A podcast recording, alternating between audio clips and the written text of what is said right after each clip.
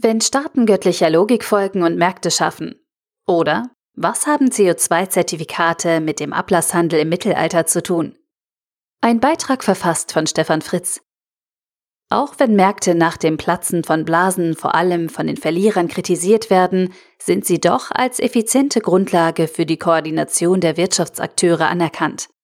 Stromnetze, Eisenbahn, Post und Telekommunikationsinfrastrukturen waren in vielen Ländern in den 1950er bis 1990er Jahren staatlich verwaltet, organisiert gesteuert oder sogar im Besitz von Staaten. Dann setzte eine Privatisierungs- und Marktwelle ein, die wir auch in Deutschland mit dem Börsengang von Telekom 1996 und der Pseudoprivatisierung der Bahn Umwandlung in eine AG mit 100% Staatsbesitz in 2008 erlebt haben.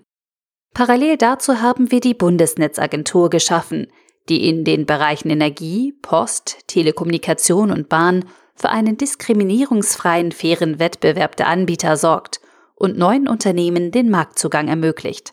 Transparente und offene Marktmechanismen wie fairer Wettbewerb werden dabei als positives Ziel ausgegeben. Aber manchmal sind die Maßnahmen und Ergebnisse nicht von sozialistischer Planwirtschaft zu unterscheiden. Fördert die überteuerte Versteigerung von UMTS oder 5G-Mobilfunklizenzen wirklich den fairen Wettbewerb? Ist es wirklich sinnvoll, einen Monopolisten wie die Telekom mit der von der Regulierungsbehörde erzwungenen Teilnehmeranschlussleitung also der Bereitstellung einer Kupferdoppellader zur Öffnung der eigenen Infrastruktur für Wettbewerber zur Nutzung für Produkte wie DSL zu zwingen? So fördert man bestimmt keine Infrastrukturinnovation. Wohin haben uns hunderte reine Strom-Reseller geführt, die einfach nur Kunden eingesammelt haben und Strom an Endkunden verkaufen konnten, ohne jemals etwas mit den technischen Einrichtungen zu tun gehabt zu haben?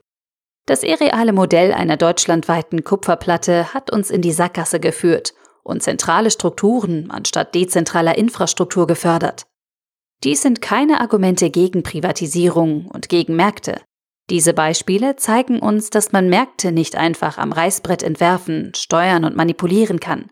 Es entstehen dysfunktionale Systeme, bei denen man mit einer immer höheren Interaktionsrate eingreifen und gegensteuern muss, um die immer schneller entstehenden Missstände zu beheben. Märkte sind ein dezentrales Konzept. Da ist es grundsätzlich eine schlechte Idee, Märkte mit zentralen Regulierungsbemühungen schaffen oder ordnen zu wollen.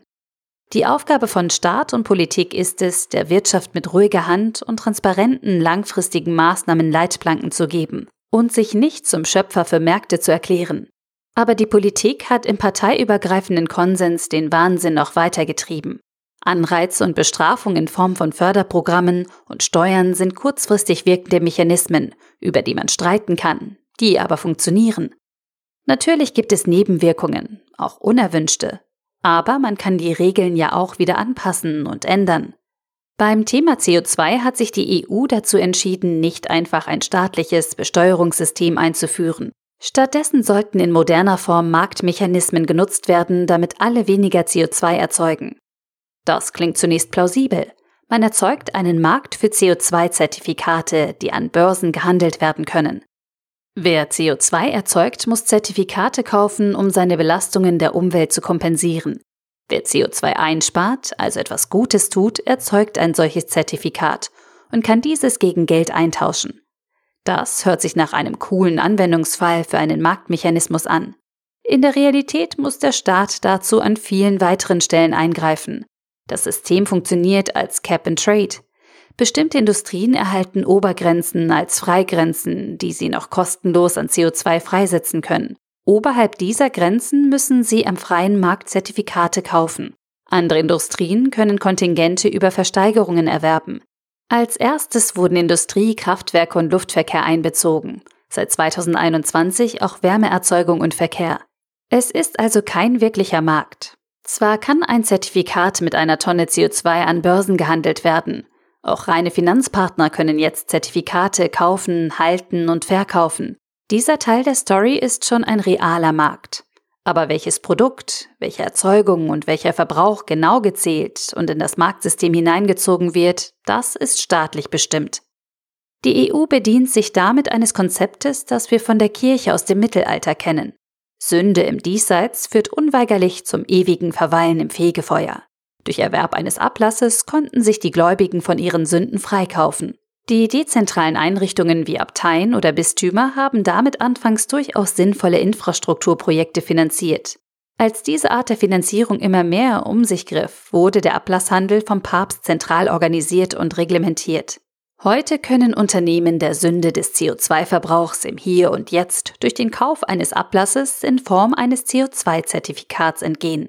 Die Reglementierung des Marktes übernimmt die EU. Es ist ein Geschäft mit der Zukunft und das funktioniert nur so lange, wie die Menschen daran glauben. Aber die EU hat sich in eine Zwickmühle gebracht, denn die Staaten erhalten anders als die kirchlichen Einrichtungen nicht die Einnahmen. Die Einnahmen erhalten Emittenten und die haben immer mehr Fantasie. Heute bekommen Waldbesitzer auf Basis der rechnerisch durch ihre Bäume gebundenen CO2-Menge Zertifikate, die sie an Börsen zu Geld machen können. Keine Ahnung, wem wir morgen das Drucken von Geld zugestehen müssen. Wie wollen wir diesen Wahnsinn wieder stoppen, wenn wir nicht mehr daran glauben?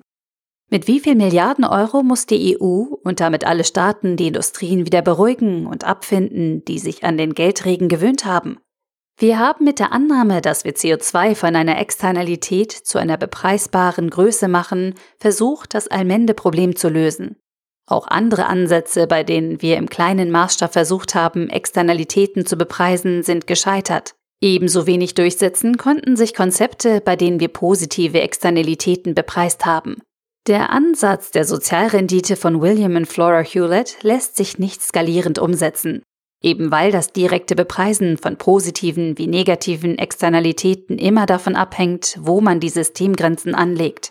Mit Impact Investing und Impact Unternehmertum gibt es einen Ansatz, mit dem wir Externalitäten nicht direkt in Preise umrechnen und in einer Bilanz erfassen, sondern indirekt über einen Wertbeitrag dem Gesamtprodukt zurechnen. Auch hier stehen wir noch am Anfang.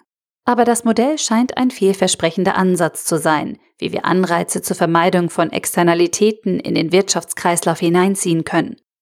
Irgendwann wird die Zuversicht und der Glaube an die Lösung des Treibhausgasproblems mit CO2-Zertifikaten aufhören und uns in eine tiefe Krise führen. Eine wirtschaftliche Krise und eine Vertrauenskrise.